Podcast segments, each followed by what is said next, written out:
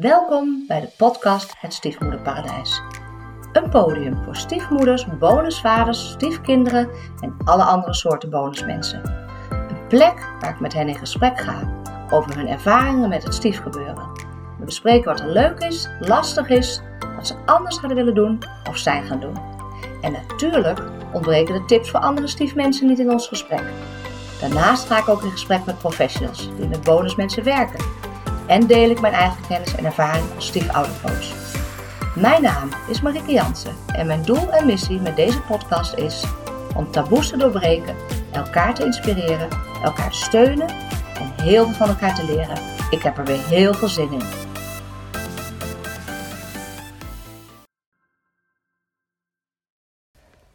Hallo luisteraars. Hartstikke fijn dat jullie weer luisteren uh, naar de volgende aflevering over uh, de euthanasie van mijn ex-partner. De vorige aflevering vertelde ik al dat ik uh, eh, 2,5 jaar geleden gescheiden ben van hem. Hij is de vader van mijn dochter, die bijna tien is. En zij weet nog niet op dit moment dat haar vader euthanasie gaat krijgen begin december. Dat is inmiddels over een maandje. Um, zoals ik jullie al zei, zouden we deze week een gesprek hebben met mijn ex-partner, zijn begeleider, die hem begeleidt bij praktische zaken al een tijdje in verband met zijn ziektes. En de begeleider van Jolijn, Ilse van In Je Hart. Um, dat gesprek is uh, gisteren geweest. En ik had het voorbereid. Ik had daar wat vragen voor uh, bedacht die ik wilde stellen. We zouden een beetje over inhoudelijke zaken hebben, als je dat zo kan noemen. En uh, die vragen had ik ook gemaild naar Anton en zijn begeleider en naar Ilse. En Ilse had ook nog wat vragen bedacht die ze, uh, waar ze benieuwd naar was en waar ze graag wat meer over wilde weten. We hadden die vragen gemaild zodat Anton dat ook wat kon voorbereiden en wist wat er komen zou gaan. Zou komen. um, we gingen dat gesprek online doen, want Anton woont twee uur verderop. Dus dat, we zaten met z'n vieren videobellen. Jeannette, zijn begeleider, zat bij hem. En toen we startten bleek al gauw dat Anton uh, er slecht aan toe was. Hij was heel moe. Um, hij was heel, uh, kon zich moeilijk concentreren. Uh, dat hoort ook wel bij zijn ziektebeeld. hij slaapt ook vaak slecht. Hij was slecht aan toe en dat werd ons ook meteen medegedeeld, laat maar zeggen. Dus dat is op zich alleen maar fijn. Dan weten we met z'n allen waar we naartoe zijn en waar we rekening mee moeten houden. En uh, dat maakte wel dat we besloten om te beginnen met uh, de meest dringende punten. Daarnaast uh, is, was, uh, is ook duidelijk dat ehm, Anton zijn vader, waar hij bij woont, is 83. En is de afgelopen weken een paar keer het ziekenhuis in en uit gevlogen. En die zou Ehm, gaan herstellen en niet meer terug gaan naar het ziekenhuis als wat zou gebeuren. En daar gaat het sinds deze week ook ja, slecht mee. Uh, in de zin dat het uh, spannend is hoe het verder zal gaan. En um, ja, die gaat in ieder geval ook niet meer naar het ziekenhuis. Dus daar zal Anton denk ik ook last van hebben.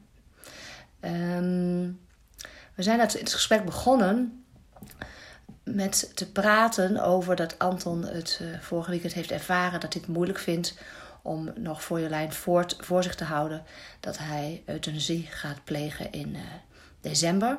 Eigenlijk zouden we dat half november aan Jolijn vertellen en dan zou hij naar mij toe komen met zijn zus. En dan uh, zou ik daarbij aanwezig zijn, maar hij ervoer afgelopen weekend dat hij soms moeite had om het voor zich te houden. Nou, dat moesten we natuurlijk wel goed bespreken, want komend weekend gaat Jolijn weer die kant op. En uh, dus daar hebben we een gesprek over gevoerd. En dat is best, ik vind dat best heel lastig, want het is een ja, heel indringend onderwerp. Ik wil uh, Anton daarin respecteren en zijn proces. Ik moet ook voor mijn dochter zorgen. En uh, haar belangen bewaken doet hij ook natuurlijk de beste eer en geweten. Maar goed, omdat hij zich ook niet zo goed voelde, was best een moeilijk gesprek. Het was wat lastig te volgen voor hem soms.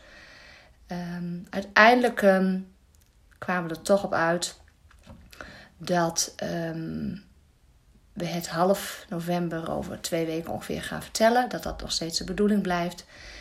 Uh, hij neemt een vriendin mee, heeft hij bedacht. En toch niet zijn zus. Ehm, en we hebben ook bedacht, die vriendin die komt ook komend weekend bij Anton. Dan is Jolijn bij Anton. Maar Anton heeft echt hulp nodig. En omdat het niet goed gaat met zijn vader en zijn zussen moeten zorgen voor hun vader, komt er een vriendin van Anton om Anton te helpen met Jolijn.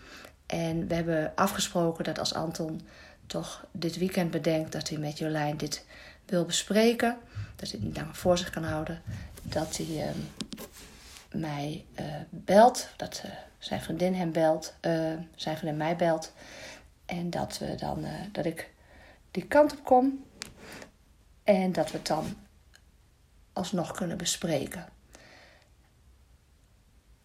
Maar dat maakt het ehm, voor mij ook wel spannend, omdat ik um, ja, ben wel een beetje een controlfreak en hier heb je natuurlijk helemaal geen controle over. Dat is ook heel logisch. Um, dus het maakt het wel een beetje spannend dat je denkt: oh help, wat gaat er dit weekend gebeuren? Of toch niet? Um, ga ik er wel bij zijn? Of vloept hij er toch uit? Het idee waarom ik erbij zou moeten zijn is omdat ik straks met Jolijn achterblijf en dit moment ook met haar moet kunnen nabespreken. En daarnaast denk ik dat het ook voor haar fijn is als ik erbij ben om haar te steunen. Dus dat was uh, het idee. Um, ja, verder verliep dat gesprek heel goed. Ik vond het heel bijzonder, knap. Uh, ja, ook hoe Anton het deed en toch zijn best deed. En het zorgvuldig probeerde te doen voor Jolijn.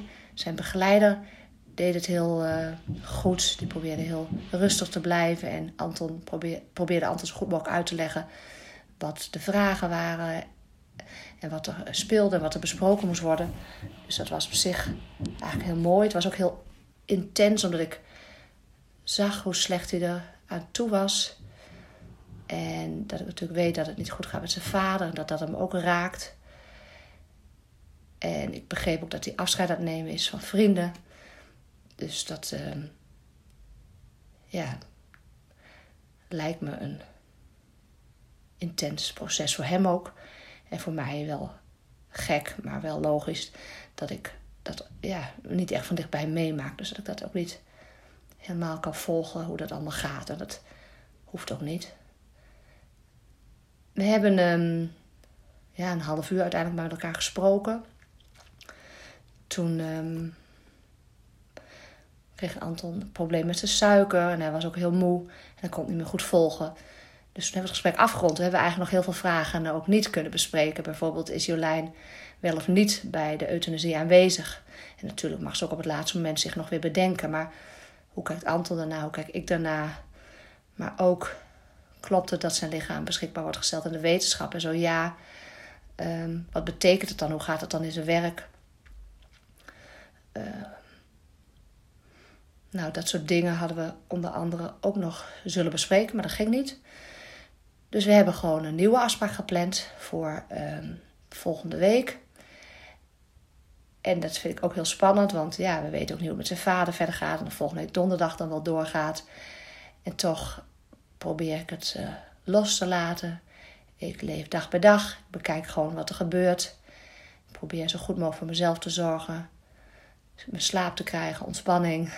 Um, en vooral ook voor Jolijn uh, te zijn. Dus dat is um, hoe het uh, gesprek verliep. En um, nou ja, toen was het gesprek afgelopen en toen moest ik nog werken op Saxion. Ik ging nog uh, supervisie geven. En dat heb ik uh, ook gedaan. En ik heb besloten om te delen met de studenten wat er speelde. Dat was ik sowieso wel van plan, eigenlijk misschien over twee weken of zo. Maar ik dacht, ja, ik moet gewoon nu delen wat ik net heb meegemaakt. En uh, wat er speelt. Anders dan voelde ik gewoon dat die supervisie ook niet echt ging lukken, denk ik. Ik was heel moe. Uh, voelde veel spanning. En dat is ook niet erg, dat is ook verder prima. Dus ik ben naar Saxon gereden, heb daar met hen mijn verhaal gedeeld. We hebben supervisie gedaan. En toen ben ik naar huis gegaan toen was nog steeds wel heel moe. En s'avonds langzaamaan uh, ja, trok ik wel weer bij en uh, was ik uh, minder moe. En kon ik weer uh, verder, ook naar de volgende dag. Tussen hadden we, hebben we ook nog, heel anders, maar heb ik ook nog besloten om Jolijns kinderfeestje te vieren. Dat was